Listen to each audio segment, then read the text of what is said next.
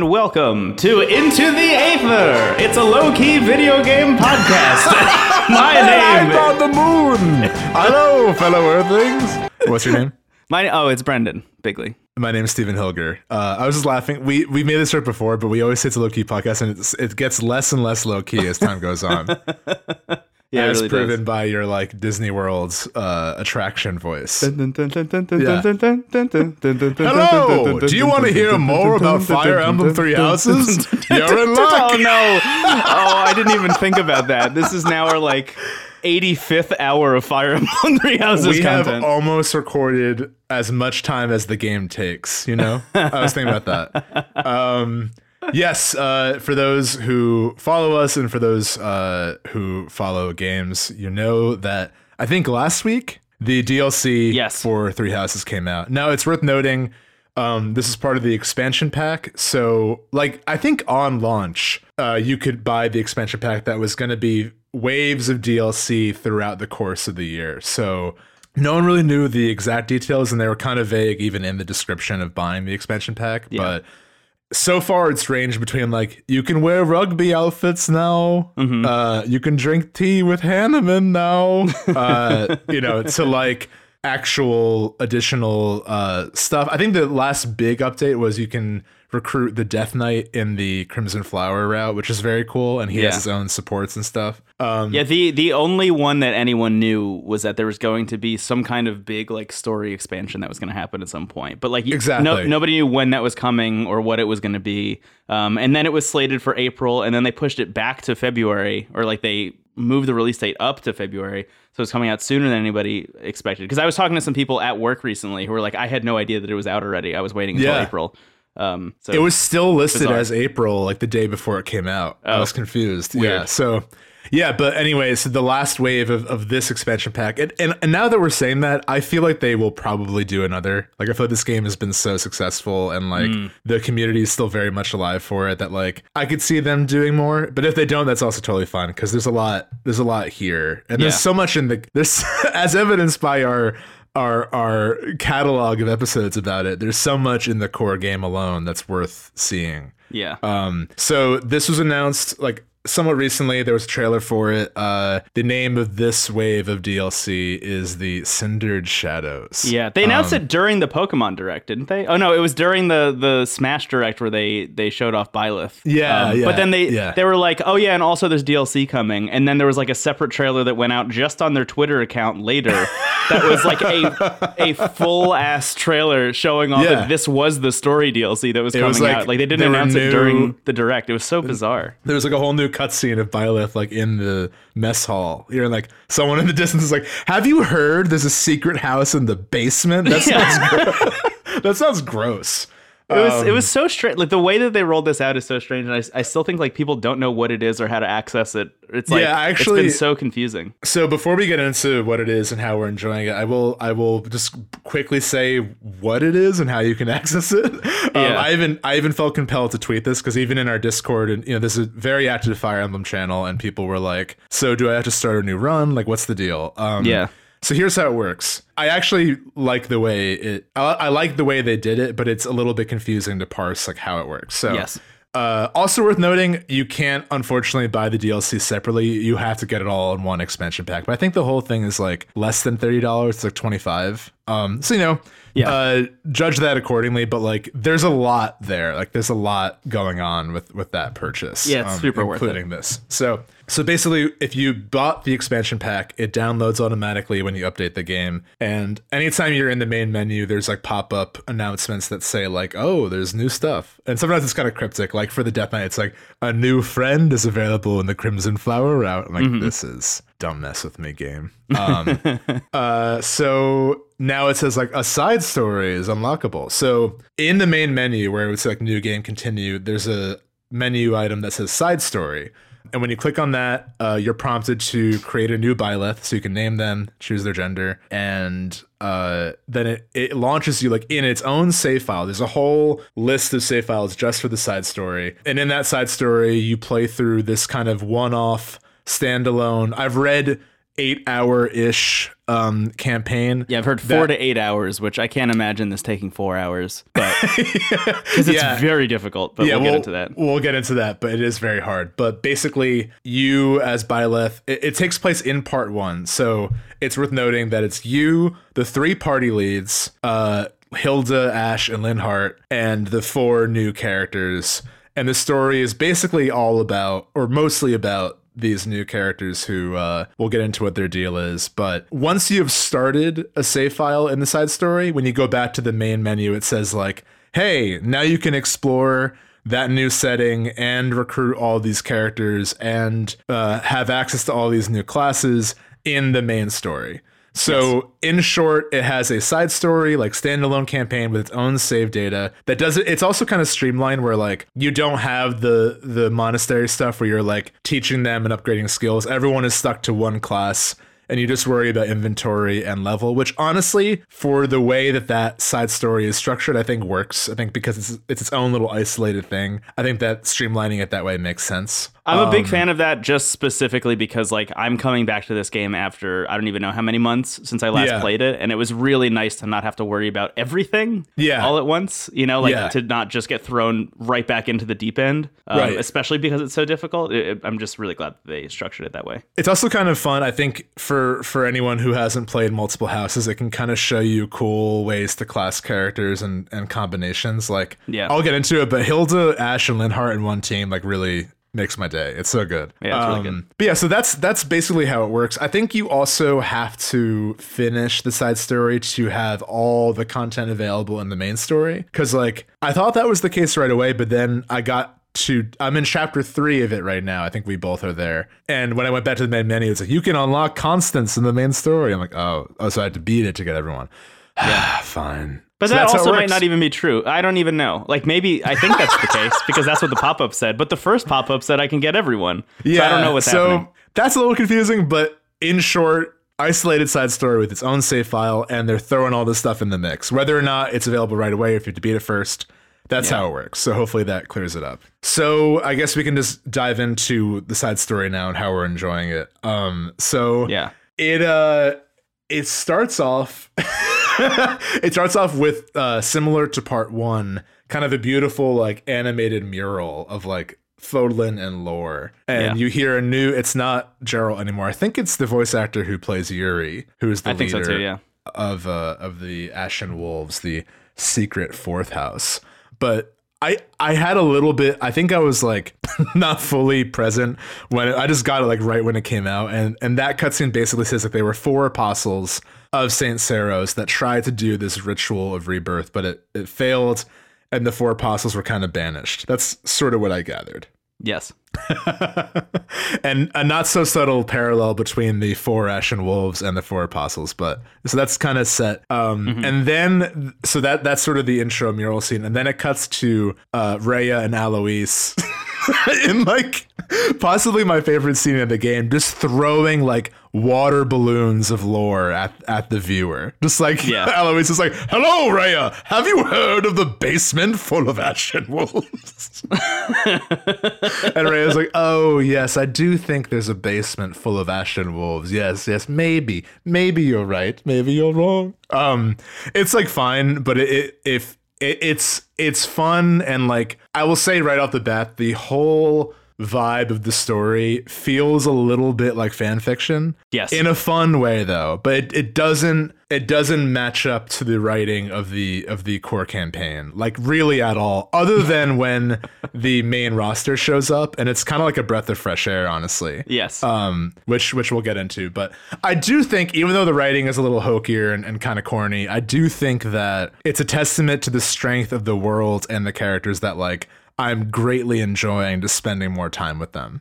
Yeah, Um, yeah, me too. And and there's some like really wonderful fan servicey stuff that happens between like the three house leaders and things like that. Yes, Um, yes. In in the like in between sections when you're running around in the abyss, but like even just the central conceit of there is a secret fourth house in the basement, and there's also a whole city down there of people who like can't live in Fodlan for some reason or another, uh, is is the most fan fictiony shit like of all time. it is wild that this is the DLC. Also, Um, I think someone in the Discord joked that the most unbelievable part of it is that Edelgard is going down to this like basement city without Hubert. Like he's Yes. somehow not there. and I because we were doing our we were doing like uh, fan castings of who who our three house companions would be because Yeah. everybody has Linhardt, Hilda, and Ash, but I was like ah, I wish I could have like picked someone else. Um, and I think Hubert would have been one of my choices because I would love to see how Hubert deals with being in like a a dank basement under the monastery. It's really fascinating because like it really if you finish the game you probably have very mixed feelings on the church already. Yes. And this just really adds like a whole other layer to how fucked up the church is. Yeah. Um the fact that there's like a parasite adjacent scenario happening in the basement, you know. Yeah. Um but uh so you you basically are like out with the three leads and it's part 1, which I think it, I imagine it will probably stay in part 1 because I can't imagine like the focus really is on the four and like the leads are kind of like there's some fun banter between them but they're not really in the focus. Uh yeah, I've heard it's chapter two of part one, Oh, okay. So yeah, so it's, like real really, really early. real early days, um, which which makes sense. Um, but like you're out with Edelgard, Dimitri, and Claude, and you're like, oh, this is weird, spooky. It's like very Scooby Doo almost. You're just like hanging out with the house leaders, yes. and you're like, huh, what's that eerie basement? And then Dimitri's like, part one, asked Dimitri is like, oh. Well, maybe it would be sufficient if we called additional troops to help us, and you can say Yeah. yes or no. But I think no matter what happens, Hilda, Ash, and and uh, Linhardt show up, and like in my head, I just heard a studio audience go like, "Woohoo, yeah!" Because I was like, "Did somebody call me?" And like it shows up, and like the three of them just like go so well together. Uh, Yeah, they so- have great, great attitude because Linhardt immediately tries. He's like, "Well, I think what does he say? I, th- I think he's like, it seems like something's about to happen. I'm gonna go back to bed." There's one point too where he's like, "We've been walking for a while. Has it been three years?" yeah, and they're like like, "It's been at least, it's been maybe an hour." Linhardt. um, yeah, so that's really fun, and like, there's some fun stuff too between Dimitri and Edelgard, where he's like, Yes. oh, has your hair always been that color?" And she's like, "Nice talking to you." Um, and Claude, Claude says a lot of stuff like, he's like, "It wouldn't take much for the three of us to go in an all-out war together." yeah, he just keeps bringing up the fact that like they're absolute like it's almost just like a joke for the viewer who has Yeah. finished at least one run of that game. Claude is like winking at the audience this whole DLC. Like, there's another point where he's like, "How many secrets does Rhea have?"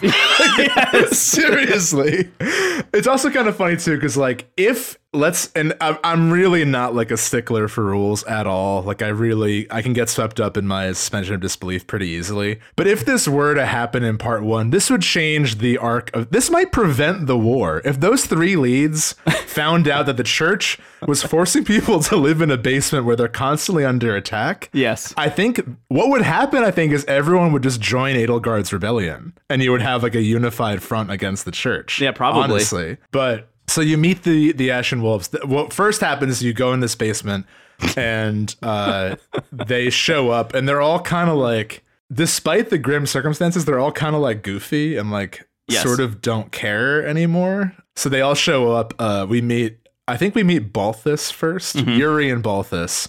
Uh, Yuri is the leader. He's kind of like my make of this what you will. My first thought was he is the Dash Rendar to Claude's Han Solo, where it's like,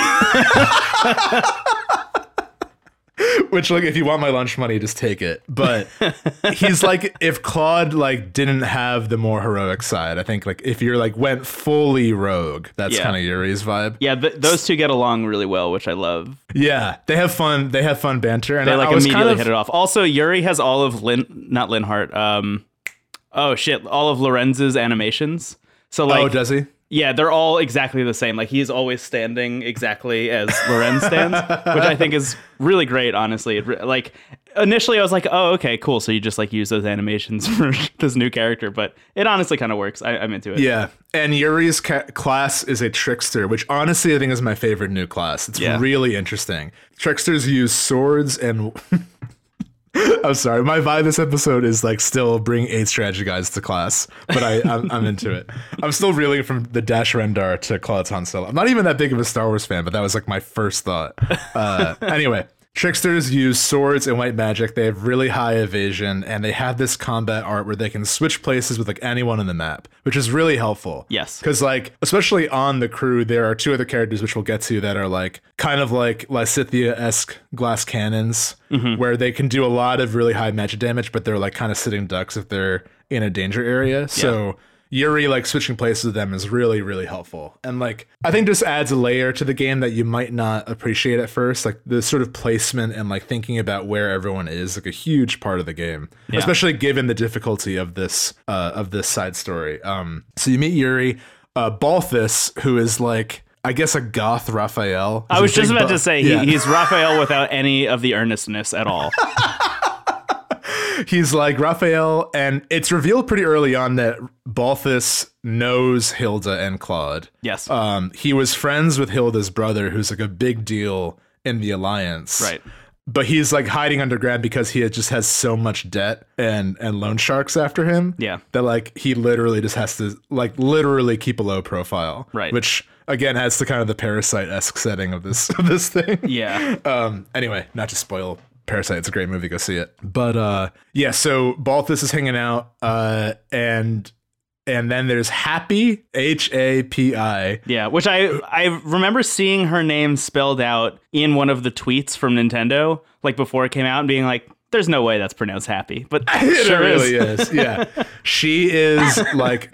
I think I put in my notes. I think people called Marianne emo queen, but I think Hapi might be like a contestant. Honestly. Oh no, no, Constance is the emo queen. Oh, true, true, true. Well, Hapi is sort of just like kind of has Hilda's disinterest, but is a little bit more nihilistic. Yeah. Um, and when she sighs, monsters show up. I forgot about that. All the kids are like, "You better not make Hapi sigh, otherwise God. monsters show up." Hapi and Balthus are easily my favorite. Is that why Um, she's underground, do you think? Maybe we don't really. I don't. At this point in the game, I don't know her deal yet. It's been revealed that Balthus has ties to the Alliance, but is like kind of hiding from a lot of debt and and shame. Uh, we don't know Yuri's deal yet, but I think he was trying to dig up dirt on Claude. And Constance was revealed to once have been in a prominent house in the Empire. Yes. But like that house had their status revoked, and she's Because they did some, uh, from what I can understand, that house did some like really gross shit during the war. Some like Yeah. real like genocidal maniac shit. Yeah, and Edelgard's like trying to be polite about it. She's like, "Yeah, your house like really kind of sucked, honestly." Yeah, like even for us, the Nazis, yeah. your house is fucked. I have to say, as a dictator, I am appalled. um, so yeah, Constance is trying to find like a relic underground to like win her. Constance is like really hard to to like. I'm not sure what to think of her honestly. She at first she like speaks kind of Shakespearean and like wants to revoke her or regain her house's status, but then when you go on the surface, she gets like really emo in the sunlight Yeah. and like I, I that that moment didn't really land for me. I'm like, I'm not sure what to even like make of this. It was Yeah. just very Her bizarre. whole personality changes if she's in the sun, which is why Yeah. she lives underground, pretty much. and and that that just like kind of undid the like I need to regain my house's lost status. I'm like, oh, you just like get upset when you're you have like inverse seasonal affective disorder. yeah. Uh, yeah. Wow. Yeah. Good point. Which like no no shade on that. Like I I get that in the winter for sure. I'm just an inverse Constance, so all my friends call me. Uh, and then uh, yeah, so it's Constance, Hapi, Yuri, and Balthus. So far, like they all have really interesting classes. Uh, Constance is a dark flyer, so she's like a Pegasus rider that can use magic. Which I honestly really good. Yeah. And like I kind of wish I had that on my first playthrough, honestly. yeah, yeah. Uh, Hapi is a Valkyrie, kind of like if Lysithea was on a horse, basically, is Yes. what I'm also really good. And Balthus is a war monk who is a brawler, but he can also heal and do like Hadouken blasts uh, from a range. Yeah, So- I was so surprised the first time I realized I could make Balthus heal people. Like, Yeah, really yeah. changed the entire way I was playing that. and I think they can all rally in some way, uh, which is kind of interesting. Yeah. So like they're really cool classes. I, I think I'm most excited just to see who I want to make what like in a main playthrough. Yeah. Um. But uh. But yeah, I, I have to say like the characters themselves. Like I'm excited to throw them into the mix, and I'm excited to see what their supports are. But so far in their story, like I'm not I'm not like super into them. What I'm really enjoying is like.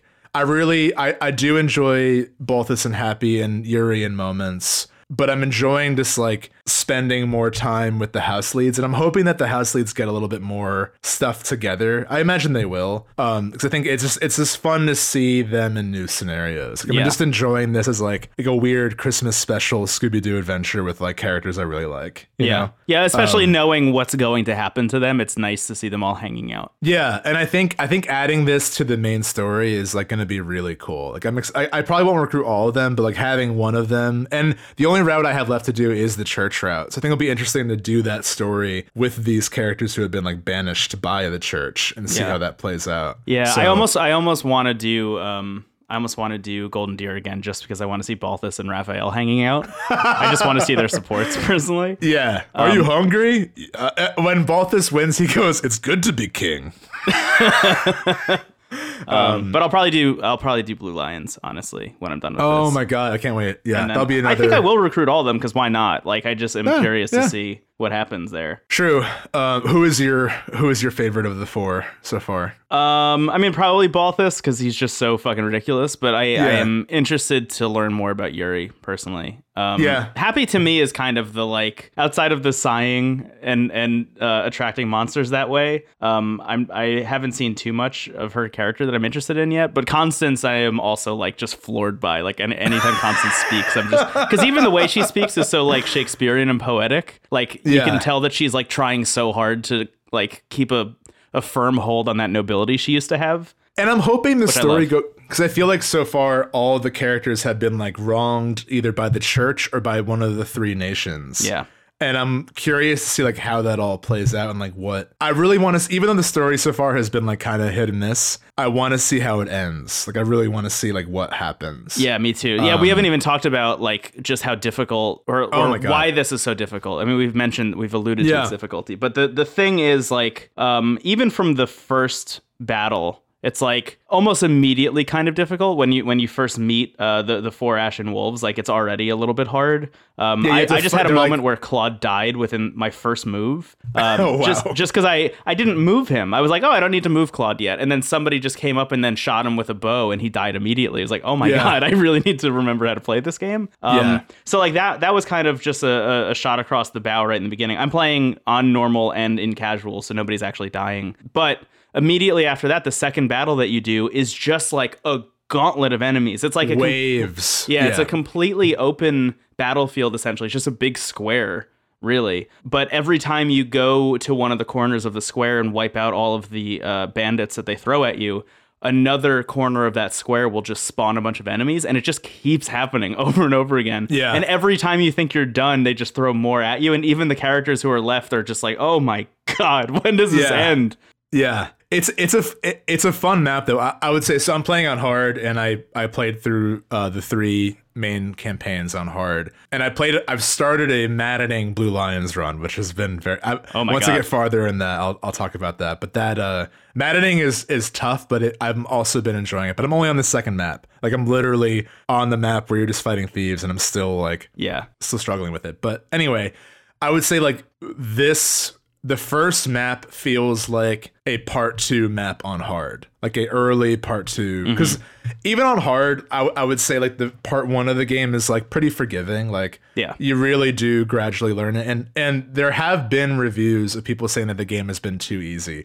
I don't agree. I think maybe on normal for someone who is like, I think it depends on what you're looking for from the series, and I think that I've played conquest on hard which is like it is literally every map if you move the wrong square you lose somebody like it's rough Yeah. every map on conquest has taken me more than an hour and i and i thought that that was enjoyable but at, at a certain point it became obtuse where i'm like i don't even know what to do like, or if i should have done something before but i didn't Yeah. um, so I felt like with Three Houses, I felt like hard was the perfect level of challenge. Like it was forgiving but engaging for the whole game, and then didn't really get to conquest levels until like the final three maps. But at that point, I was so emotionally invested that it became like thrilling. Right. Um, and these maps feel that way. They feel really exciting. Like the first map is is the Ashen Wolves are like, "Hey, you should fight us just for fun." Like we, we're so bored being down here because the church won't let us go upstairs. Like let's just, let's just have a fight club and have fun. Don't make me sigh, otherwise demons show up.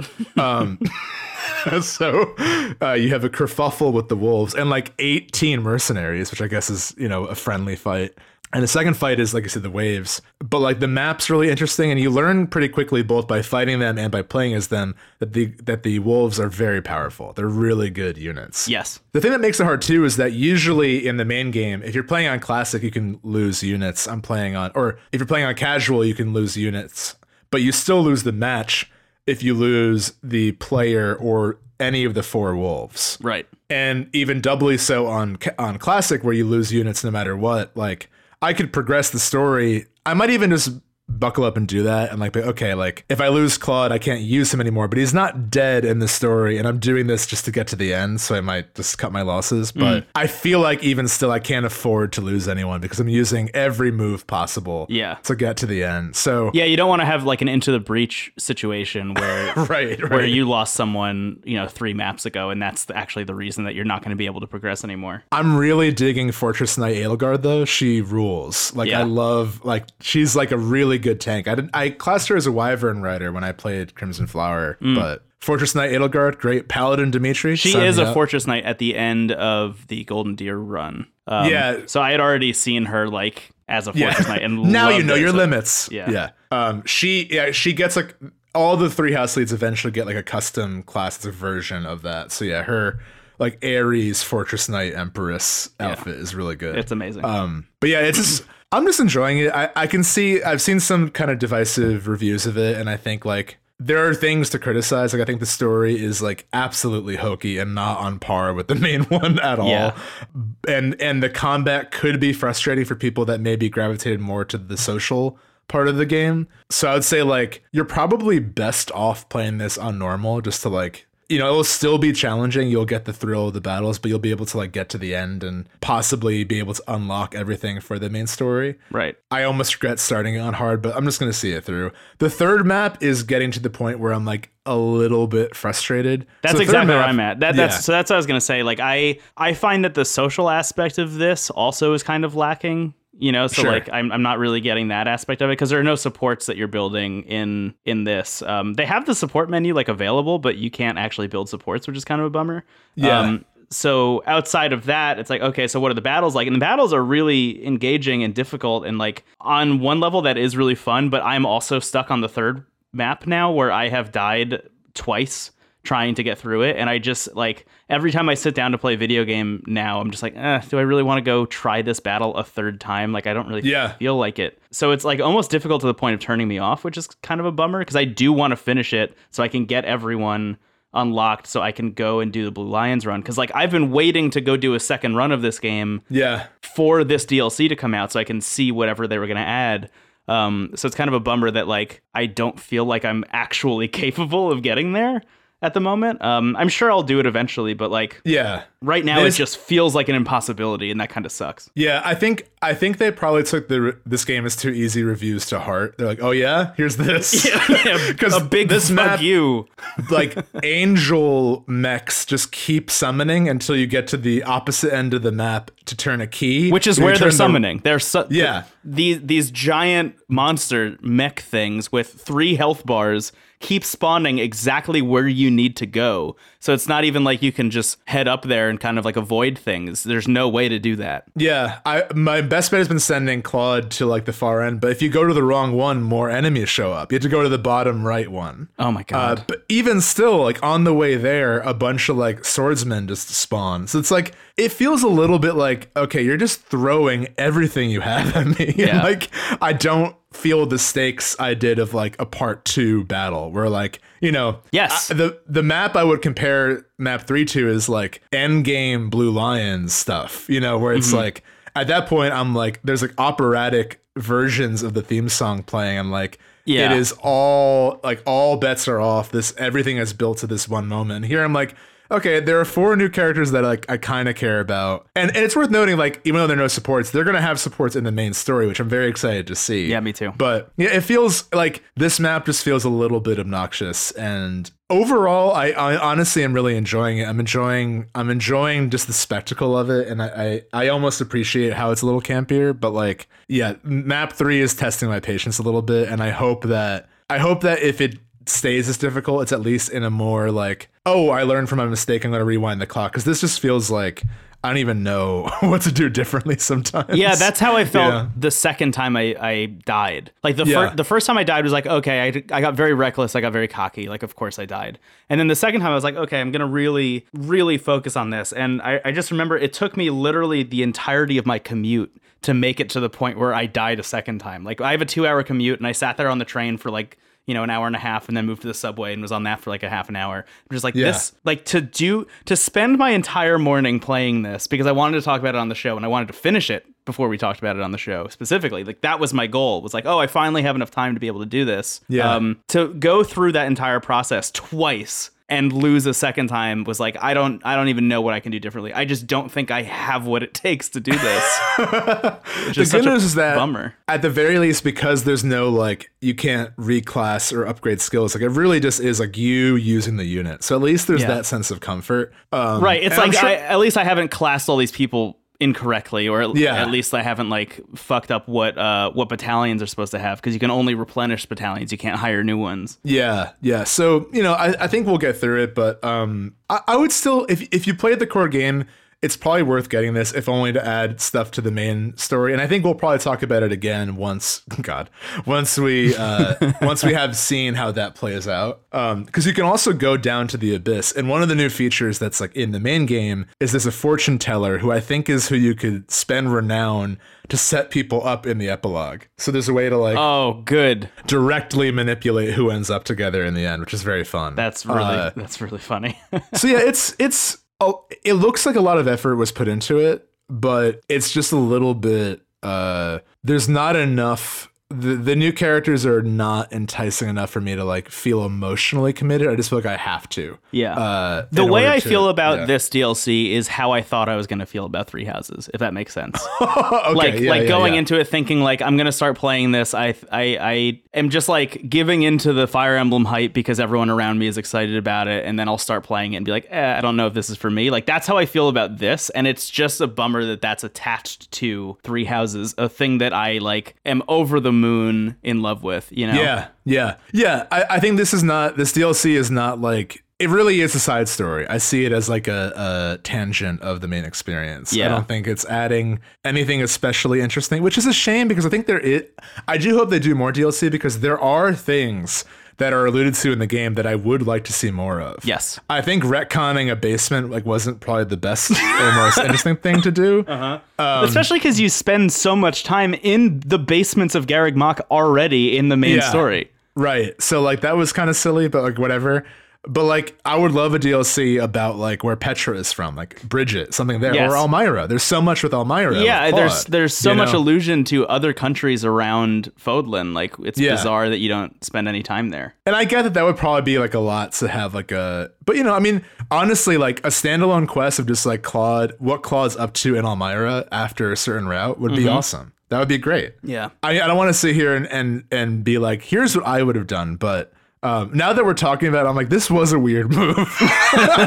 this was to be like, okay, there's secretly a basement, but there is some fun stuff. So there's a there's a caretaker who is like asks you like, hey, could you like teach the Ashen Wolves? We're like a house, quote unquote, but we're really just like hanging out by a chalkboard in the sewers. Yes. and like sighing and summoning demons. Like, but these kids need your guidance Yes. uh, probably more than anyone in the in the place. But that character, that caretaker, also knows about your parents. He knows about Jeralt. Yeah. and your because he's been teaching at the school for so long that he he knows about them both. I think that's the first time you get a name for your mom. Also, yeah, yeah. What was her name? I don't remember. Ah, that sucks that we both forgot. Yeah. But it, it it's cool to hear a little bit more about that, uh, and I'm hoping that there's more like little lore sprinkled throughout this. Yeah. Um, because it does it does feel like they they they have in mind like what you liked about the core game, and there's enough. Like I think the star of it is spending more time with the three leads together. That that to me is what I'm enjoying more than the new characters. Yeah. honestly. Um, Agreed. And and again, just to like put a bow on, I think my complaints about this. I am more excited to go back into the main campaign and have the abyss and all of the Ashen Wolves unlocked than I am to be playing the actual side story. Like I think Yeah. incorporating those characters and the abyss into the main campaign is actually going to be really great. Um, and I think that's going to add a lot to the to the main story. I just am bummed out that I have to go through these extremely difficult battles to get there. Yeah, yeah, I, I agree. I wish there was a way to just get it all at once. But I'm just like I just can't wait to see how the Ashen Wolves, who think they're tough and cool, react to post time skip Dimitri's vibe. like, you think you're nihilistic? You haven't met part two Dimitri, Yeah. my friend. Hapi uh, and Constance. Buckle up. Um, yeah, that's that gets me excited. I think adding any new faces to the mix, because I think even in the core game, you know, when you start that game uh, and you meet your class the first time, you, you can see, okay, everyone has their archetype, everyone has like their joke or thing, but then it becomes so much deeper as you get to know them. They all like they all have an arc. Yeah. Uh, which is amazing. Not all of them have good arcs, like not in quality, but like they don't all get better, but they all change and they all like grow in some direction. Uh, so I'm curious to see like if the Ashen Wolves have like a time two like aesthetic change, if they have those like because there's enough.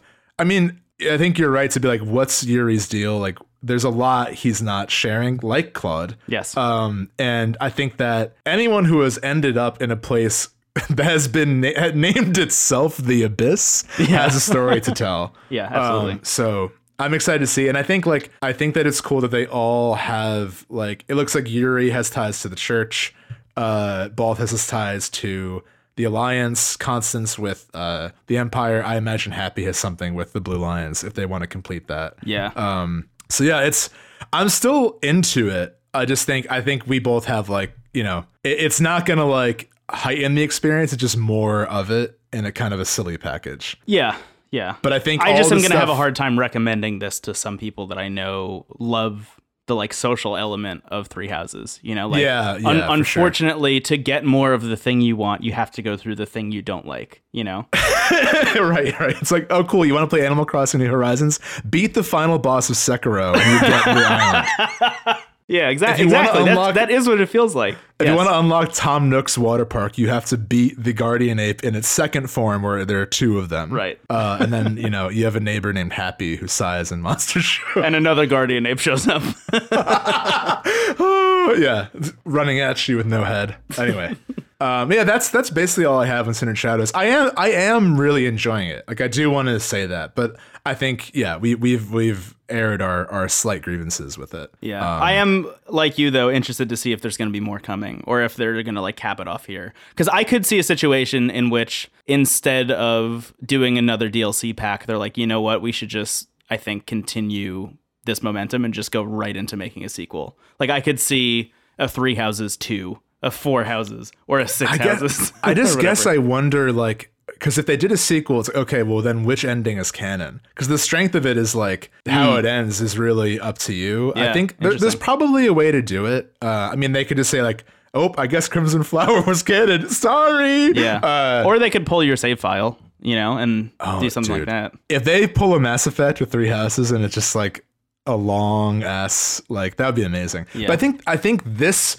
of all the Fire Emblems, this has like the love for it and the community behind it to like do more in this world. I think You know, so, I too. think I think that you could do like even if it's not as like many branching paths, I think there's a way to follow up on this story. Uh and and these characters are just so strong that like even just even just throwing like the three leads Ash, Linhardt, and and uh, Hilda into this like someone's fan fiction is still really great. Yeah, it's like still a charming experience somehow. like it's just funny to hear Hilda and Claude commenting on being in someone's fan fiction. Like she's like, I think I found the key. so it just makes me it just makes me love the main characters even more because I'm like, wow, they really like. It's like when you see someone in like a high school play and like there's like clearly the kids that are going to be actors and then there's everyone else Yeah. like okay like this is make this is almost ruining the production because you're so good Yes. that I my brain doesn't know what to think Yeah, it's like my common complaint about cats, where it's like it's upsetting when somebody in cats is good. Cindered Shadows, the Jellicle Choice. Part one. Yeah. Yeah. A, a, a cautious recommendation. I think, like, if you're like us, just so in love with this game and you want to see it in its full, like, everything they've added to it in one place, like, it's probably worth picking up. Yeah, it absolutely is. Because I mean, Um, yeah. even like reg- regardless of how you feel about Cindered Shadows, it's worth picking up the expansion pack just because you're getting all of the extra stuff that's come out over the past couple months anyway. So you're getting Yeah. like extra places to like have social experiences with the class. You ha- get like weird rugby outfits, as you mentioned before. That's my favorite. I love that. Uh, you can you can take Hanneman and Rhea out to tea. Like there's so much like ridiculous shit that they've added that's like Yeah. it's worth picking up just for that stuff alone. And then on top of that, you get this side story that is like probably worth doing. Yeah, I I feel like I could see it paying off in the end. I feel like the writing of the core game is so good that unless they just completely change teams, I could see this having some kind of payoff for sure. Yeah. It already has made the world like you know, I mean, even though it's kind of silly to wreck on this, like it does add a whole other layer to the church. It kind of gives more fodder for Edelgard's whole thing. Um, It sure like, does. Yeah. so you know uh, we'll see we'll see what happens but yeah i think i think it's a testament to the game that we're playing this and still want more Yeah. uh so definitely check it out if you're uh, as big of a fan Yeah. Agreed. agreed it's good to be king It is good to be king. i can't believe he says that he has like elvis lamb chop sideburns too mutton chop i always say lamb chop sideburns which is not a thing it's mutton chops Lamb chop sideburns. I did, that didn't even occur to me. although actually because he doesn't have the full thing they are kind of lamb chops he also isn't wearing a shirt. He's wearing chains instead of a shirt. Also, instead of spiked gauntlets, he just has two puppets of lamb chop as his weapons. It's kind of weird. It's a new class. Let's move on to something more normal. yeah, sounds good. See you there. Goodbye. Bye.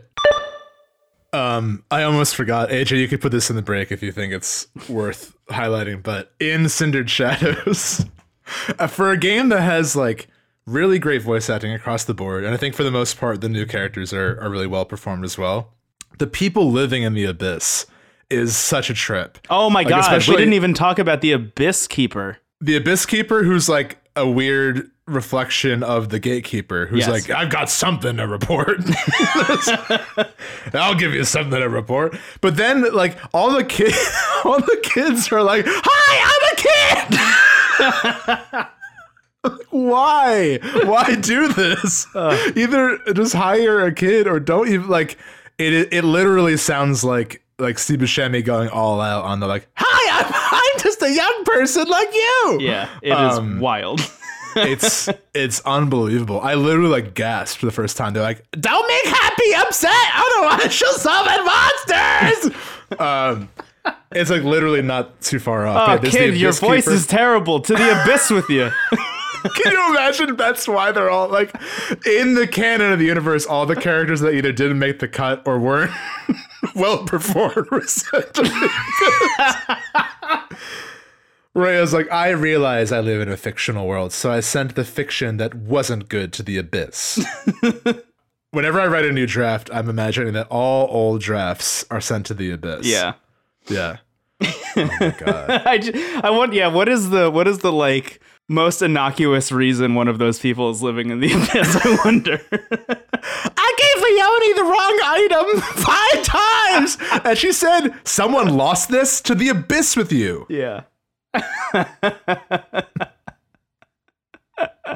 I invited Edelgard to tea and brought up bone marrow three times, and they sent me to the abyss.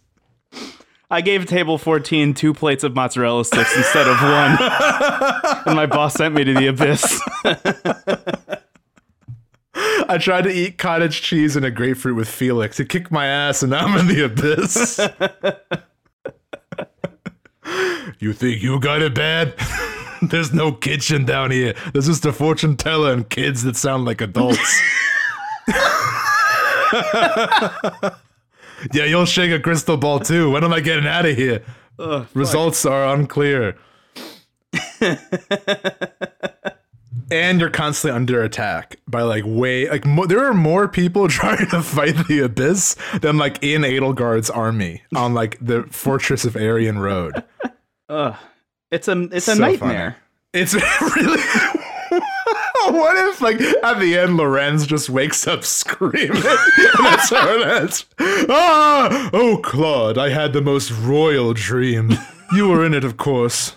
Good lord. We're literally writing fan fiction. I think this is how you end up in the abyss. Is you write too much fan fiction? We should make a separate Fire Emblem podcast just called Into the Abyss. Oh Jesus. That'll be our. Yeah. Don't tempt me. Don't tempt me. I mean, Who, look who you're talking to. It's good to be king. All right. I just wanted to bring up how silly the abyss is. I think we covered it. Um, I, I think we sure did. yeah, I think we can move on. Okay. Well, out of the See ya. break and Uh, into the fire. See you in hell is tired, but we're still alluding to it every time. Well, into the fire and brimstone. Can't wait to see my past mistakes on loop while I'm spoon fed cottage cheese. All right. all right, all right, all right. Please, out. Goodbye.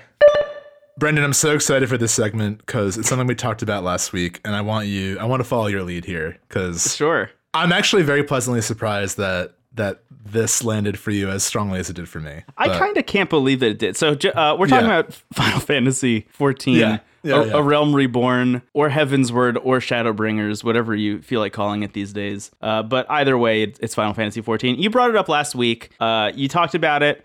I just remember listening to all of this information, and at a certain point during the segment, my whole brain just turned off, and I was like, I want to play this game, I think. and you just kept telling me things about it, but I was still stuck like way back in like, yeah, that sounds good. I think I'm gonna. Yeah. I think I'm gonna download it. And, and while you you. were talking about it, I opened up the app on my phone and like checked to make sure I had it downloaded already, and I already did. It was already on my PS4. I just Yeah. haven't played it yet. So I had the same problem you did, where I had to like figure out how to log on, and it required like going to TD Bank, but they were closed because they say Yeah. they're America's most convenient, uh, most convenient bank, but that yeah, really but doesn't mean shit. at like it means 3 they p.m. yeah, they still they still only close one hour later than everybody else, but it's still like outside of business hours for some reason. Yeah. Um. So anyway, I finally logged in and I started playing it. Um. And made a character like almost immediately who was the cover art for last week's episode. By the way, uh, his name is Crag Armstrong. He's just, he's like. He has a big buff blue body. He's just like the biggest guy I could make, uh, and he's always blushing. And he just is. He's just very cute. He's big and cute. He's a silent protagonist. He's a great guy. Yeah. big fan of Craig. Uh, Yeah. he just I punches people. listened to you while you were making him because we were in a party, but we weren't playing together yet because we couldn't figure it out. Right. And I just heard you keep going, "Oh my god!" It's like, I just you weren't giving me anything visually, but you're just like, "Yes, yes! Oh my god!" It was like it was literally listening to Dr. Frankenstein, like discovering life, Yeah. making life. Um. So I started. I started playing as Crag. I I ended up in I think a different starting area than you were in. I was in like this big kind of desert city. Yeah, Um, Ulta. Ul'dah, yeah, uh, and and I started I started playing there as a, a pugilist, which is just like you just punch people. boxer, yeah, yeah. pretty much. You just like punch and kick a lot. Apparently, you turn into like a monk eventually. Is which is very cool. yeah. Um, which was like fun. It was good. It was a good time, and I I enjoyed what I was doing. Uh, like pretty significantly, like almost immediately. I was like, this is actually a better MMO, I think, than any that I've played before. Which, Yeah. like before my um my my God quest to find a JRPG I liked, my quest has always been I really want to find an MMO that I like, and I just kind of settled on Destiny being that thing, even though it's not really an MMO. It was like kind of close enough. Like it kind of had It's all the, the, same elements like of what I wanted. realm. I feel like you know? Yeah. Um. a realm reborn. Yeah, there it is. Sorry. Uh, no, it's okay. I forgive you. But anyway, I I started playing it and I was like really into it. You and I kind of just had an experience where like you and I were in a party on PS4, uh, just like playing separately but together in a way. Um, Yeah. And I just like had a really good time. It was actually really helpful to have you online to just kind of like walk me through the things that were awful about it because there are some things in those opening hours that are like legitimately terrible. It almost feels like your PS4 downloaded malware and you're just given like eight pop ups that are like, here's how to talk to people. Like, You don't need to tell me this, but tell me how to navigate the menu, Yes. which they secretly are doing, but you won't know because you don't know how to navigate the menu yet. Right. Yeah, there's some like really bizarre shit where like some of the buttons on the controller bring up certain pieces of the menu, but also if at any point you accidentally like graze your thumb across the touchpad, it'll like just kind of halt everything and then it's a mouse cursor and suddenly you're like using a mouse and keyboard. It's really strange. Um but once But you once you know, oh, I'm sorry, you're about to say the same thing. Yes, once you know it, it actually is very well made. it's They really, intuitive. It's they- wild. yeah. You just need someone to be like, okay, I'm going to directly tell you what shit means. Yes. Cause like it's just a lot. You're you're simultaneously learning how to navigate the menu as well. If you're in Ul'dah or the uh, Pirate City, trying to figure out the map is objectively bad, so that's never going to improve. Yeah. And so those cities are very beautiful, very cool, but they're like eight different stairways going up and down, and you're like trying to learn how to navigate the menus while also trying to learn how to navigate these big cities is like if someone was like learn flute while doing your taxes. And Right. Like, I could do both things, and once I do, it will be great, and I will be better off for being a flautist and doing my own taxes. but like, I can't. It's too much at once. Yeah, it really is. It feels like so much. And I just remember thinking in my like first hour of playing the game and running around Ul'dah, I was like, I'm excited to eventually know my way around this city, but I don't know how long that's going to take. And then I got like maybe six or seven hours in, and I was still like running to the wrong place every time I needed to Yeah. go somewhere. Like, okay, I don't, I don't think I'm going to get this. And it didn't help that we're also in the middle of the, the Valentine's Day event. Which is the, like it's their Happy version Valentine's Day. Yeah, will you be my Valentine? It's a week and a half long Valentine's Day event. Um, Yeah. so there's like eight buff rabbit dudes just like dancing with tambourines while you're like, where do I go to hand in my ostrich meat? Yeah. And everyone's like, will you be, will you be my Valentine? And every time you run through the area, it, the music immediately changes to this like kind of jam. It's like da na na na na na na na. It's very uh, me plaza almost. It's what? It reminds me of like a me plaza. Yes, Like it does feel like a, me yeah. plaza. But the thing was, was like ending up in the Valentine's Day event in Ul'dah always meant that I was running to the wrong spot. Like it was kind of like my harbinger of doom. Yeah, like, it's like- oh, it's I've like spent so much time running in the wrong direction that I ended up back at Valentine's Day. It's as if you started in New York City and it's always the Macy's Day Thanksgiving parade. And you're like, where do I go? How do I get to Chelsea? Um. Yeah, I mean, like, yeah, there's. we need a name by the end of the week, but it can't be Valentine's, but it has to mean the same thing. I don't know, a genius said from the back. Yes, that's it. You're hired. Write the Lancers Guild quest line. Okay.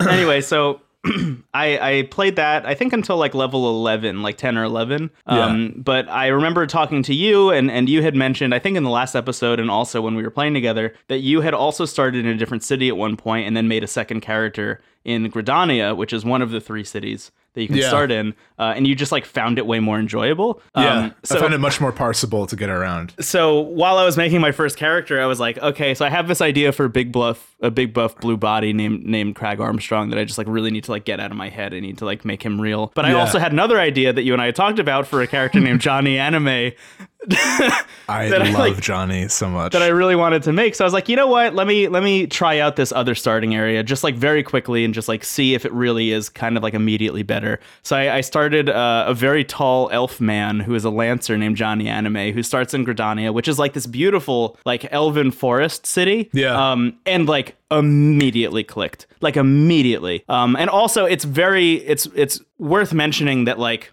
starting this game and and going through that whole process of like I don't even understand how menus work. I don't understand how the map works. Like I don't know how to talk to people, turn in quests. Like what the fuck is happening?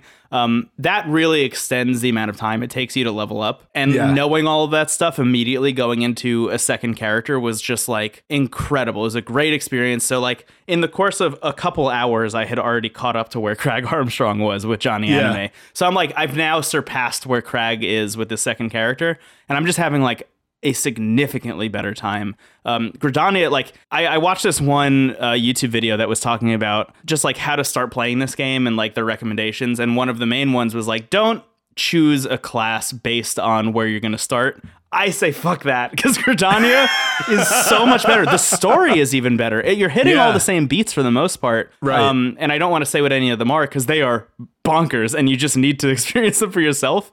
Um, Yeah. But doing that in the environment of Gridania and, and the surrounding forests just feels more welcoming and it feels more like the Final Fantasy take on like what a classic MMO I think is trying to do in, in the opening hours. It feels like a starting. It feels like where a Final Fantasy would actually begin. Yes, like almost exactly. like a Kokiri Forest, like you know, hometown. Yeah. Whereas Ul'dah and the Pirate City feel like towns you end up going to, which is what happens. Yes, Eventually, right. at a point, you, you unlock an airship, and then you go to one of the other two towns to like do more quests there. Right. Um, which is really, it's like actually exciting, and that's even though like the story in the beginning is like you know it's just sort of there. Um, what's really picking up for me is the fact that like they have written a narrative behind being an MMO. Like there are people Yes. whose job it is to just stand behind a desk and hand out quests. And like I'm at a point where the person who does that in Gridania is like, she's like, people are talking about you all the time, and I'm just so proud that like I am your NPC quest giver. Yeah, it's really Uh, great because when you start out, she's just like, "Uh, hey, what's up? You know, just another adventure. Yeah. All right, cool. Like, I don't know, go kill a squirrel outside. yeah, go I kill guess. some ladybugs. Yeah. Um, but by the end, like when I first got on the airship, the whole town like waved at me, and it honestly got to me. I'm like, I feel like I one got to know this setting very gradually. Yeah. And two, I actually it kind of oddly enough on a very different level, and and you know again, writing is what it is, but. I got the same thrill that I get from Death Stranding, where I'm like, I feel like I actually helped someone. You know, Yeah. like there's something oddly, even though a lot of the quests are like, go here, kill X of this, find X of this. Like, I find the environment so thrilling, and I find like the game really like a lot of people say like, oh, it gets really good once you get the Shadowbringers, but you have to put in like X hours to get there. But what they don't say is that it, it gradually gets better and better, and I'm already enjoying it. Yeah, I'm it- yeah. It's not like you're gonna do all the pre. So the the first uh, big expansion was called Heavensward, and a lot of people say that Heavensward is where it like starts to get good, and then after that, I think there's another one in between there and Shadowbringers, and then you have Shadowbringers, and Shadowbringers is like maybe the best Final Fantasy story of all time. Yeah. But each of those expansions is the size of a full ass Final Fantasy game, which is Right, wild. But yeah, I, I think it, it is definitely like worth highlighting that it starts off pretty great already. Like even though I'm skipping a lot of the dialogue and just like going around Right. and doing fetch quests most of the time, it just evokes that feeling of Final Fantasy. Like the things that I like about Final Fantasy cuz like you were kind of always destined to like this I think on a certain level. But even Yeah, me yeah. who's like had kind of a touch and go experience with this franchise, like this is the one I think that I've now put the most time into weirdly. Yeah, um yeah. and I I can only see that amount of time increasing because I am so sucked into the world and I love having made my own character and like I just feel such a such a sense of place that I haven't really in the other games. And that's I think I think that too, especially for being an MMO, where like there's kind of the in joke of like, oh, you know, we're all the chosen one. But the game knows that. Like the, Yeah. the story is like you have these dreams of, of this crystal that talks to you, and there's like dozens of other like rays of light who are other characters like circling around this. So the idea that like the game is aware that like other people are there makes also makes you feel like I'm not just like wow I always felt a little bit vacant at a certain point. Um, I did enjoy my time playing that back in high school, but like you know, I, I eventually felt like I, I didn't have a place in the world, even though I wanted to. yes. And this game has like I'm level 20 now, and I just got to the point where I'm able to do like group dungeons, which is really fun. You know, you get Mm-hmm. assigned a party of five and you crawl through these really beautiful like I, I did it and all the quest names I have to say are very funny. The one I just got is called It Must Be Pirates. That was the name of it. And you know, I we just went through this like pirates den and then fought a big like fish guy at the end. It was amazing. It was so much fun. Yeah. And like I think this is the kind of game, and I said this last week, but this is the kind of game that I feel like I'll always kind of have on in the background. Like I don't mm-hmm. think it, you know, right now I'm playing it a lot. I could see that fading. I, I'm probably gonna start a subscription and then like turn it on and off as I play. Um, Yeah, I definitely am. Yeah. but I want to see it through. Like I want to put in the time to get to Shadowbringers. I'm already like enjoying it more and more, and I think it's it's a really nice game. It, this game fills a unique space that other games don't for me. Where this is something that you and I can play together, that you can play with friends really easily. It's so fun to play with other people because it's kind of like I don't want to say background noise, but it has this ambiance to it that I find really relaxing. Yeah. especially right now in like the heart of winter and like kind of in you know I imagine this is a stressful era of time for a lot of people. Uh, life inherently is stressful. This is a game that really, at least for me, like really calms me down. It really just like puts me in a nice headspace to like actually be in a better place to maybe jump to something like a Three Houses or like Smash Brothers. You know, I, I have friends from, from home. Give you a shout out. Uh, Andy, Dom, and Ryan. We have a group text where we play Smash Brothers, and and they they're always down to fight. They're very good, and sometimes that can be kind of stressful. Like I I always want to, but I have to be in the right headspace to be like, okay, uh, let me go get my ass kicked. You know, this is a right, game right. that like puts me in the headspace to do other things, whether that's play a game yeah. to get my.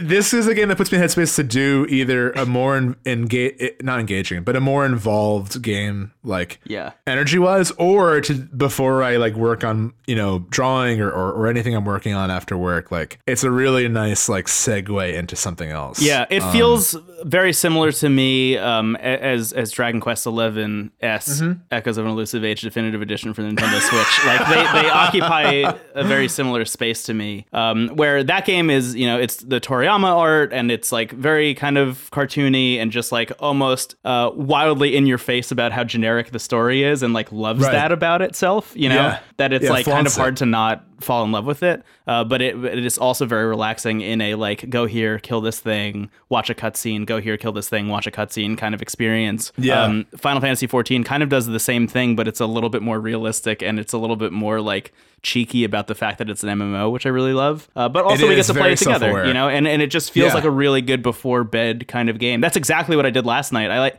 I like played it for like an hour or two, and then I was like, oh, okay, I think I'm Yeah. good, and then I just like went right to bed, and it was so nice. It's a great wind down. It- it- but at the same time, it can also be the main event. Like it could also Yes. be like, okay, let's all do this group thing together. It Yeah, like you and I woke up early this morning be. before we started recording. We played for like an hour or two before we started Yeah. this episode. uh, and we basically just danced, laughed evilly, and took a bunch of screenshots posing together.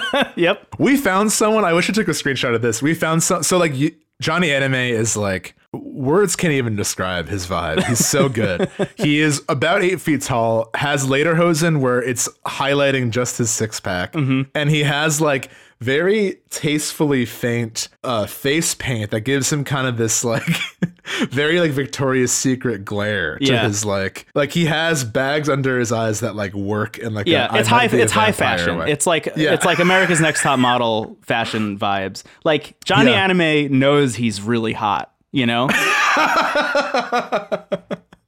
My character Zoe Bahamut is also very cool. I kind of wanted to make. I'm like, if I'm gonna commit to this game, all these hours, I want to play as someone who like I would want in my party in a Final Fantasy game. Yes. Like as much as I love my weird cat Jellicle choice, I don't know if I could put in the hundreds of hours with. I mean, knowing me, probably. Uh, there are like these like kind of uh, they look like Kaji, but they worked out every day of their life. yes. But Zoe Zoe Bahamut and Johnny Anime together make like a very good, like almost Gorillaz esque vibe to them. Oh, I yeah, feel like. totally. Uh, and we found someone else who was like in a Valentine's Day like high fashion Santa dress on a Segway that was on fire. Yeah. just like hands on hips. I'm like, what is this band? I would follow them anywhere. this is great. Can I be your roadie, please? Yeah. so like all the all that stuff was destined to work for me, but if there wasn't a game underneath that, I I don't know if I would have stuck around and I'm I'm just having a better and better time. I would say like for those interested, I think it's definitely worth just getting the free version to try it out. Yes. Um, you do have some restrictions, like you can't Which we keep bumping into as we're playing together. yeah. Also. But I learned now that uh, as long as you're in the same data center, which I think for the for North America, there are three data centers, I think by region. Yes. Um, and like, you know, East Coast, West Coast, and Midwest. Uh, we're both on Aether, Yeah. which is like meant to be literally actually called Aether, A E T H E R. yeah, and there's no Um, way we're switching. So sorry in advance. But what's cool is that if you're on the same data center, you even if you're in different worlds, which are servers, um, you can hop into them pretty easily. So like I'm on Gilgamesh, you're on Jenova. I just hopped right to your server and we were able to play together pretty easily. Yeah. You can also pay to permanently transfer characters, but like that doesn't seem worth it to me, given like that we just did it so seamlessly. yeah. But I would say like if you have the free version, play to like give it to like level ten. I feel like like right where you are, I feel like that's when the game starts to really. That was when up. I made the decision. Was like Yeah. playing as Crag at level 10, I was already like, I think this is probably going to be a game that I end up buying. Um, and then I switched and, and made the Johnny anime character. And now I'm like, oh yeah, this is definitely going to happen. And depending on your starting city and how you parse the menus, I would say level 10 is like probably like two to four hours. Yeah, You know, yeah. like it's really not too long. I'm at a point, like I said, where I can now do like group dungeons. Like that's where I think the game really starts to like really start going. Like you get an airship, you get access to all this cool stuff. And like the fact that people say, oh, it doesn't get good until this, I'm like, how good does it get? Because I'm having the best time. Yeah, that's kind of You where know? I'm at too. Is like I, I kind of can't believe that there is this kind of like prevailing uh, sentiment that the game like isn't good for a while. Especially so now might be a great time to segue into the the documentary that I watched about this game yesterday. I love this. Yeah. Uh, so Noclip who make just incredible documentaries about oh yeah, yeah. about just tons and tons of games. Um, they they did a documentary series. It was a three part series about um, the initial launch of Final Fantasy XIV, which is kind of like famously awful, essentially. Yeah, like worse, like even worse than Anthem, honestly. Like Yes. critically, Yes. At least. Um, so there was that, and then there's the second part, which was about the rebuilding of Final Fantasy XIV, and then a part three about like the launch of A Realm Reborn and like what came after that, like Heavensward and and moving. Uh, it was I think two years ago this came out, so like it was pre Shadowbringers even. Um, so they Yeah. hadn't even mentioned that. Um, but the kind of like truncated version of this that I think is is worth touching on is like this game came out was pretty much critically panned. There were a bunch of like server issues. It just wasn't very fun. Um, but the overall sentiment internally at at Square Enix was like, we literally put our best people on this. Like they pulled the best people from like the Dragon Quest series and from the Final Fantasy series to all work on different aspects of this game. So like, you know, uh, one like just the graphics team will work on just the graphics part of this whole thing. Like the the translation team was like the best of the best from the translation team, and they just kind of like all sequestered themselves and worked on these pieces of this game that all independently were great, but when you put them together, like didn't make a fun thing. Um, Yeah. Which is kind of like a really unfortunate situation. That like I don't know how you how you make this better. So eventually, what ended up happening was the CEO of Square was like, okay, let's take this guy. I, I don't remember his name unfortunately, but let's take this guy who is like a, a product lead on the Dragon Quest series and let's pull him off of that and let's have him like fix this game because he loved Final Fantasy 11 and was like, okay, I, I really want to make 14 like what it was supposed to be. 11 was the first uh, online Final Yeah. Fantasy game. That came out like on PS2 and somehow was online. Yes. Like I don't even know like what you had to buy like a third party like you had to buy a network adapter. steampunk yeah, Yeah. steampunk contraption that you put on your head. Yeah, Yeah. Which uh, Um, a friend of mine had back in the day. He didn't have Final Fantasy 11, but he had the network adapter. And I just remember going to his house and we played. I think it was like like Splinter Cell Pandora Tomorrow online. It was like the most bizarre shit. Um, but anyway, yeah, the people loved 11. Like it had, it had a very devout following cuz I think it was it was before WoW even came out. Like that was that was really or maybe like around the same Yeah, it was time. around the same time. Yeah, it was it was still very early. Um, but the thing was was that nobody in the Final Fantasy 14 team was looking at contemporary MMOs that existed. They like didn't know what was like like what people wanted out of it. It's like auto attack wasn't even a thing in Final Fantasy 14 when it came out, even though that was like an industry standard at that point. Um, Yeah. So essentially, this guy comes in and is like, okay, so there's kind of a three prong approach we need to take. We need to start by fixing the interface because this does not work at all.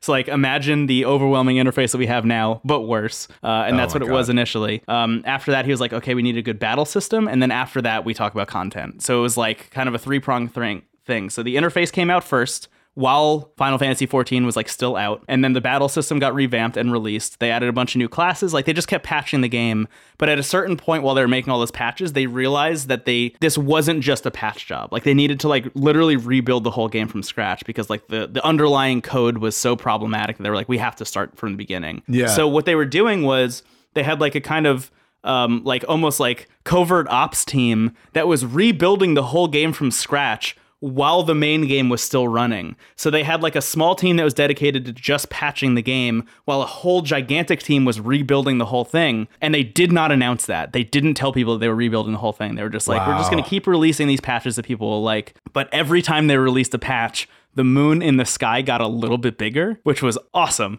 So they would just like release a patch, and then people on the forums would be like, "Is it just me, or is like the moon like a couple pixels bigger than it was last time?" And then another patch would come out like a month later, and the moon would be even bigger and bigger Yeah. and bigger and bigger. Um, and then as it got bigger, they started to just drop a bunch of enemies, like really high-powered enemies, like out in like I don't know some big field that I haven't seen yet, and I don't think you've seen yet. Um, but some like end game field would just get these like larger and larger, like more difficult to defeat enemies. Um, and it created this like month-long unending war essentially uh, where it was like all the main character or all the all the player characters fighting these like gigantic beasts out in this field that just went on for like weeks. Um, and then they released one final patch which turned the game off essentially. The moon got so big that it was like almost right on top of uh, Eor- Eorzea, which is like the name of the whole world. And they simultaneously released a cutscene online of the entire world getting destroyed. And then that's when A Realm Reborn came out. Oh my god! So they literally gave a narrative to the game being reset. Yes. Basically. So now when you're playing the game, I don't know if you've noticed this because I, I picked up on it on my first couple hours, but now when you're playing the game, a lot of characters will will talk about a calamity that struck. Like a lot of them will allude to a calamity. That's literally the erasure of the original Final Fantasy XIV and the release of A Realm Reborn. That is the calamity that they're talking about. there are some like there are key leaders of every starting city and i got to the point in gridania where like the leader of gridania like met with me and like i saw a flashback of that battle Yes. um that's so cool i Which- love that It's so Yeah. rad that they were like, Yeah. okay, we're just gonna release it, like shadow release this thing and not really tell people about it until it's happening. Very, very, very cool way of doing this. Um, kind of like amazing that it worked out considering just the negative sentiment about the game. Like, Yeah. but, but they were Yeah. just so reliant on the people who still liked that original version that they were like, as long as we appease them and keep them around, we'll be okay to like do this thing in secret until it comes out. And then when the new thing comes out and is good and gets reviewed well, as it did, they kind of knew that a bunch of other people would come in. So it's kind of a brilliant way of doing it. Also, it's worth mentioning that that year specifically for Square Enix, like a bunch of the games that they had released had also tanked. So they were like, if a Realm Reborn comes out and also fails, like this company is pretty much fucked. So like it has to succeed. Yeah. Um, so they just had this like unbelievable amount of pressure to both make good on what they fucked up with with the first one and also like save, Save Square Enix yeah. as a company. Kind of amazing that they pulled it off and it has only gotten better. Every single release since then has gotten reviewed even better up until Shadowbringers, which people are like, this is the best Final Fantasy game. Yeah, yeah, it's it's really incredible, and I think, and it's nice to see too that you know, like people are like, hey, we don't blame you if you, because you can, I think, pay some amount to skip right to Shadowbringers to like get to that level and be whatever. Yeah. but a lot of people are like, it's worth seeing what came before it because like you're seeing in almost like a meta way you're seeing the game find its voice like you're seeing the Yes. writing pick up you're seeing like uh alongside the fiction of the world like recognizing its past mistakes and like Yeah. moving forward it's kind of amazing I have I have maybe a weird take on this. So like it, yeah apparently from what I've read and from what people in the Discord have talked about, there's going to be kind of a a redux version of this opening that you and I are playing through right now, where they're going to essentially truncate this entire story and you're going to like level up faster and make your way through it faster,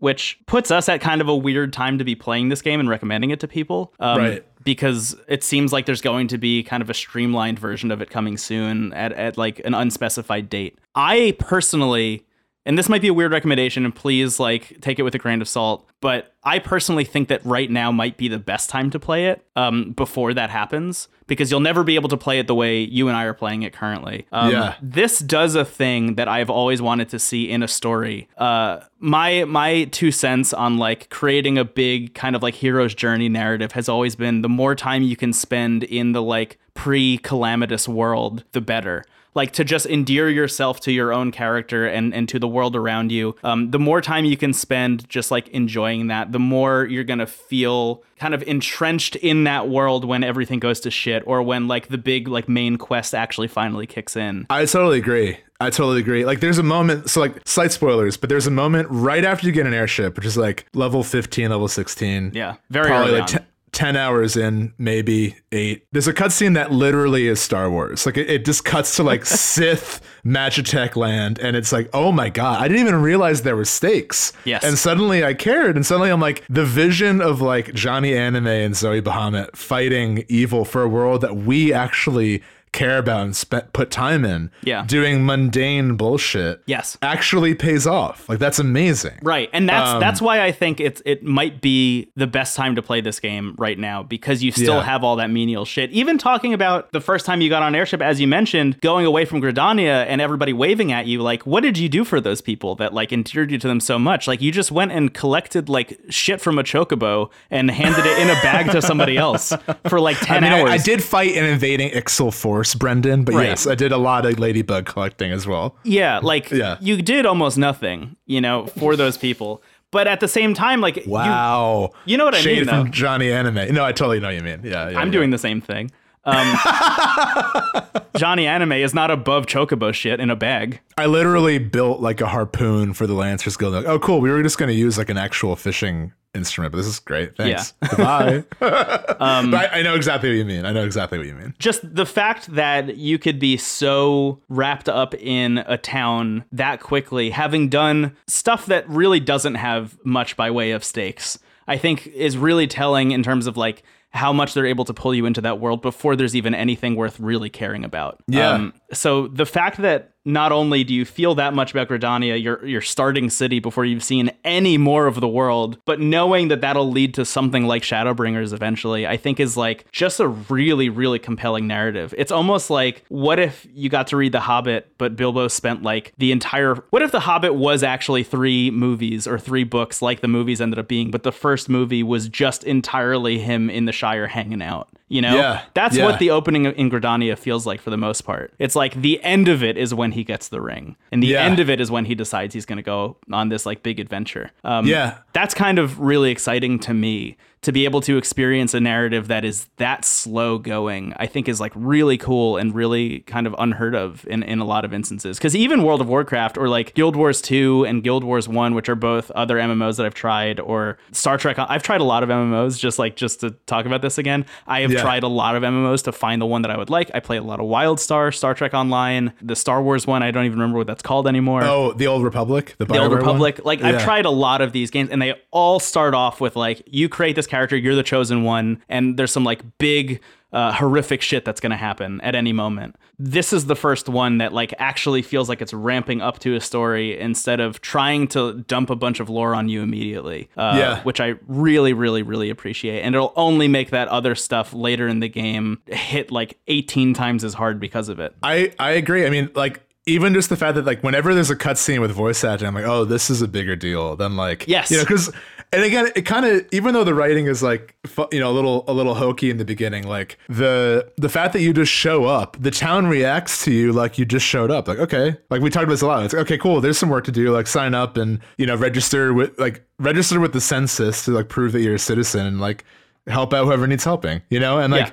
it isn't until like you've really proven yourself that people start to look at you differently and start to be like, oh wow, like you're you actually might really change things around here. And like yeah. The first it's- time you go and speak I to an think- NPC and they're like, "Oh yeah, I've heard about you before," is such a Yeah. huge shift in the way every other NPC has talked to you for the first like three or four hours of the game that it's Yeah. like almost shocking. It's like, "Oh my god, you called me by my first name." They were like walked up and they were like, "Oh hey Johnny, I've heard about you before." yeah. And we you and I off the show talked about how like every guild has its own quest line. So like Yes. depending on and it's also worth noting your class uh, determines your starting area. So I think Gridania is archers, lancers, and a few other Conjurers. things, but no, conjurers. So in the arch, I, I've done the archers guild, and then there are also like jobs you can have. Which so I I've been very vocal about how much I love the carpenters guild. um, but I love that story because it's just like a bunch of like kind of stage crew people like building shit and loving that, but also being like the leader is like you know kind of this like almost Warhol kind of persona where he's like looking at the wood and he's like, oh yes, the maple speaks to me. It's very funny. That's awesome. That's Um, great. But he's also like, what we're making, you know, he's like, most soldiers now use metal shields, but like a wooden shield can also save a life, like if need be. Like you have to really Mm. register that like what we're doing can like really help people. And that's what I think what it's rooted in is like you you even though like yes mechanically uh this is very traditional MMO stuff that like for people who play a lot of MMOs you might roll your eyes at but like in the writing there's a meta text there of like the world is recognizing that you are actually helping people in the same way like Death Stranding is. Um, Yes. and that's that really pays off. I think we'll, I'll wait and see about the streamlined version. I do think that there is some room to streamline it, and I think also if there are you know people who are making new characters to not do the same beats over and over again. But like, yeah, I absolutely. agree. If you if you're I already agree. in end game of this and you want to start a new character, like it would suck to have to do all of this again. Yeah, it would be cool to have the option, but like I, I get why they're doing it. But I think yeah, if you're if you're interested in the ideas we're putting down, I think check it out now before before they truncate it forever. Um, Yeah. and it's Valentine's Day. You know, it only happens once a year. Yeah, baby. Um, Will you be my Valentine? There's also just like so much that we didn't even get to touch on, just in terms of like how good the battle system can feel. And Oh, like, it's great. the fact that you change you can change classes and you can level up any class like it's not like oh you choose a class in the beginning and then you're stuck doing that all Yeah. you literally have to do if you are like i started off as a lancer say i wanted to go become a conjurer all i literally have to do is walk into the conjurers guild go talk to somebody at a front desk and they'll just hand me a thing that if i make that the weapon that's in my main hand then i'm in that guild like that's literally Yeah. all you have to do to switch classes is just change whatever you're holding And you can save gear sets towards whatever class. So I have like Mm-hmm. a whole outfit that's just for carpentry. yeah And like, I get it kind of it's almost an oxymoron because like or a contradiction because we've talked about how hard is the parse the menus, but there's so much quality of life stuff here that like with just a different presentation, it would be like easily one of the best like interfaces out there. Um, but it's like it's so it's so busy that it's hard to appreciate. Yeah. Um, but again, once once y- it all locks in, it's like this is actually great, and I don't I don't know how you Yeah. would do it any better. the battle system's fun and, and once you get a little bit more like every class plays very differently every class has its own story and like i'm an archer so you know i i, I keep enemies at bay i just got a move where i can like leap back and shoot an arrow so like i can kind of keep a distance without walking so if i walk too far it disengages so I, I i have a friend who plays a lot of this game who says that eventually it starts to feel like a fighting game where like you're really reacting to the enemy's movements and yes, i think that's the thing they like, talked about a lot in the character- documentary. Was like event at a certain point. I think I don't know what level you have to hit, but at a certain point, if you hit a certain level with a class, like the entire battle system kind of changes almost on a dime, Yeah. and then becomes very active and less kind of like MMO, just hitting things and waiting for cooldowns. Yeah, yeah, because like in the truth be told, in the beginning, you're just seeing a lot of lights flash and like bugs exploding. Like you're not really putting too much thought into it, which is fine. I find that very relaxing. But like I'm even now seeing the beginnings of like, oh, there's more to do, and there are some like really helpful tutorials that teach you like how to play your role in combat. You know, there's obviously tank, healer, and DPS. Right. Um, I'm really interested in where Archer is going because every class eventually becomes a different one. And sometimes you have a choice. Archers become bards, and bards are actually a support class. So I start off as range DPS and then I become support. So I'm curious what that looks like. Yeah. And you know, like uh Lancers I think become Dragoons, which is like a very classic ass Final Fantasy. Mm-hmm. I can't wait to see Johnny Anime as a Dragoon. Put that on my tombstone. It's gonna That's be like my dream. It's gonna be perfect. We've taken some screenshots. It might even be the episode art. We'll see. But they're a great duo. I love them so much. yeah, I'm really I'm so happy you're enjoying this game as much as I am, and I'm glad I'm still in because you know we have a lot of stuff to play for the show, and sometimes it's hard not to be like inherently a little flippant with what we're giving our time to because we're both extremely busy and and want to give things our attention properly. So like, Yeah. I'm I'm glad between this and a few other games I'm playing recently, I feel like I always think it's a positive sign when I'm thinking about a game like during the day. and like I'm so actually excited to go back to this. It's not an obligation. It's not anything. I'm, I can't wait to log back in. Yeah, I'm almost Um, upset that we have to do other things. Like, I, I know that that's funny, and like, I I'm actually kind of like bummed out that like you and I, because we make this podcast, like have to go and play other video games to talk I mean, about. our Sometimes name works. We can just make this an FF14 show. we you know? literally could, yeah. Yeah. But yeah, it's it's really fun. I mean, we've also seen in our Discord uh, a lot of people have, ha- which is really cool. I'm glad we sparked an interest. A lot of people are either returning to or starting their characters and they're sharing screenshots. It's really really fun. There's also a lot of people in the Discord that like really know this game. So like, if you're in the Discord or you're interested in joining, like the Final Fantasy channel is a really good place to ask questions. Not to like delegate that responsibility to anyone there but there seem there's seemingly very helpful people in that channel if you have any like questions about how the game works Yeah, I, I think we should figure out if there's some kind of like guild system or something that we can create. Um, Yeah. so we can make an actual like guild or something. I don't, I don't That'd know how be that so works in this game yet, but um, there, I just know that there are a lot of people downloading it after last week because you Yeah. were very convincing. Uh, so if you're uh, if you're joining the game, I guess we'll we'll figure something out. Maybe uh, if you're in the Discord and you know how to do that already, just let us know. yeah that'd be great i mean at the very least if you're if you're interested in joining a a w- would-be guild uh, and you have the ability to join the aether data center i think the rest will will be able to work out Yeah. But uh, you're you're in like a midsummer world, which is very funny because I just learned something called the Harvest Dance, which is like a very big midsummer vibe. I Yeah, think. yeah. My Crag Armstrong is in uh, what is it? I think it's called Midgar Sor- Sormer, Midgar Yeah. Sormer, or something like that. Uh, Yeah. which I just keep pronouncing as Midsummer. Uh, midsummer, but and but then and- Johnny Anime is in Jenova. yeah, and I'm in Gilgamesh. which Apparently, is like real popular because no it's one the hardest one it. to get into. It's so funny that you just ended up there. I, I keep trying to I kept trying to get in there and it just doesn't work. Um, yeah, uh, if you go to the Aetheryte Plaza in any of the starting towns, you can you can teleport right to a different world in the same data center. So but you can't have the free version if you want to do that. you can't have the free version. You also can't get married or buy a house in someone else's world. I thought it was Valentine's Day. You mean I can't buy a house?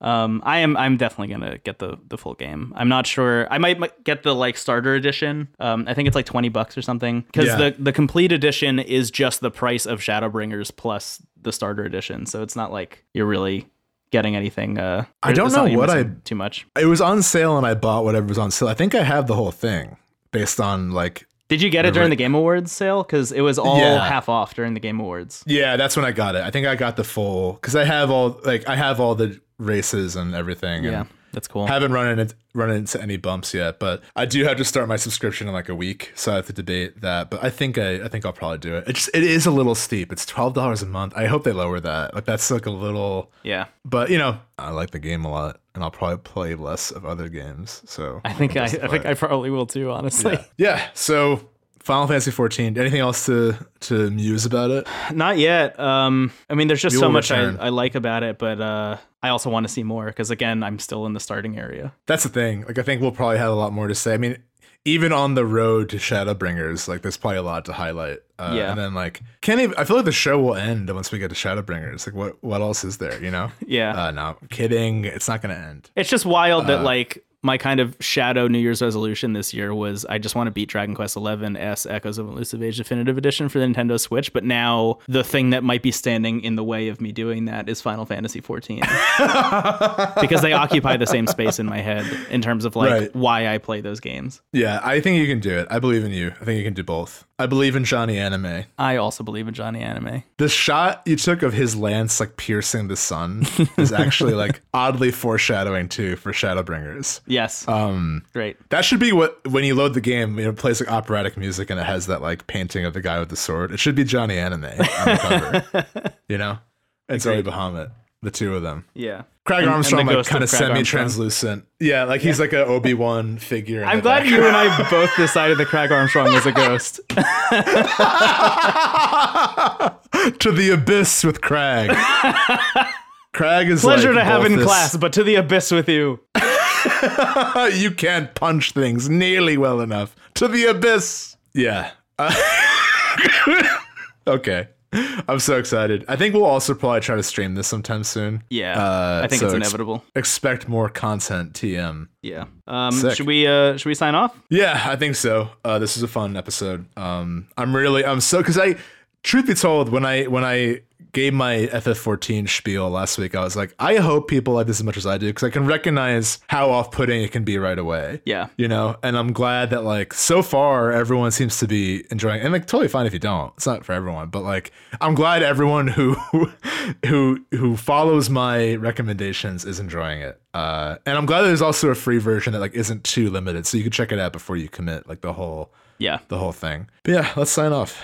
Cool. Well, as always, thanks to everybody who listens to the podcast. Um, if you want, uh, let me start that whole bit over.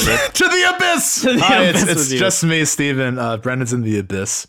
Uh, if you like the show, oh, I fucked up too. Now I'm going to the abyss, and on Valentine's Day of all days. this this episode is just for you and me. I, don't know if it's good, but I'm having the time of my life. I'm having a great time. Uh, thanks to everybody who listens to the podcast. If uh, if you want to help it grow, the best way you could do that is by just sharing it with a friend that you think would also like it. Uh, I, I see a lot of people tweeting and just like tagging us in tweets that are like, "Hey, check this show out," which uh, really means a lot. So thanks to everybody who's done that. Yeah, absolutely. Um, if you uh, if you want to follow the show, we have Twitter accounts at Into the Cast. We have a Discord that you can join by going to bit.ly slash TWG Discord. It's very, very active. We're like over I think we're like close to 300 people in there at this point, which is Yeah. like absolutely wild. Very cool. What else is going on? Oh yeah, we have a Twitch account that's at Into the Cast. Uh, we will probably end up at some point streaming Final Fantasy 14, if not other things. But also, if you really want to help the show, like the overall, I guess, way of doing that is by going to patreon.com slash into the cast. We have a Patreon uh, that you can join. Uh, it is a pay what you want model. So, like, literally whatever you're feeling um, is cool.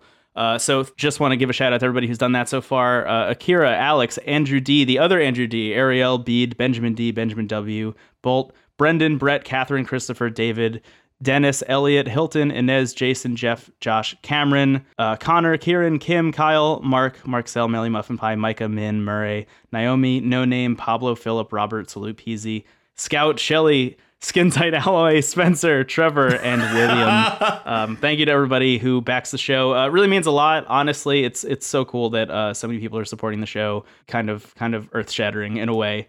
Um, but yeah, Yeah, that's um, that's kind of everything we got. Thank you so much to AJ Filari, our producer. Uh, hire Thank him you, to AJ. produce your podcast. Why not? He's good at his job. Uh, AJ, uh, oddly enough, stands for Anime Johnny. uh, No. foreshadowing. no, please, To the please, please. Johnny Anime was my father. Call me skin tight okay, I said what I was thinking. It's out there. It's in the abyss. To the abyss. Yeah, I second what Brendan said. We mean we, we God. I'm in the abyss. I can't talk. It really means a lot. All the support we get, and uh, also reviewing on Apple Podcasts is a great way to help as well. Uh, out of five stars, whatever you want to give us on this very special Valentine's Day. um, which will be over by the time this episode comes out. I think. Unfortunately, Well, the best thing about Valentine's Day is that it's fleeting beauty. You know, Absolutely. it reminds you of things. Yeah. Yeah. Uh, cool. But thank you so much, sincerely. And uh, with that, uh, I'm Stephen Hilger. You can find me at Stephen Hilger. My name is Brendan Bigley. You can find me on the internet at Brendan Bigley. Have a wonderful day. Have a wonderful Valentine's Day in the abyss. Yeah. Full circle. Enjoy the abyss, everyone. Enjoy the abyss. Goodbye. Goodbye. I think enjoy the abyss is close enough to see you in hell. That's 2020 rebrand. I love it. Thank you. Goodbye. Bye.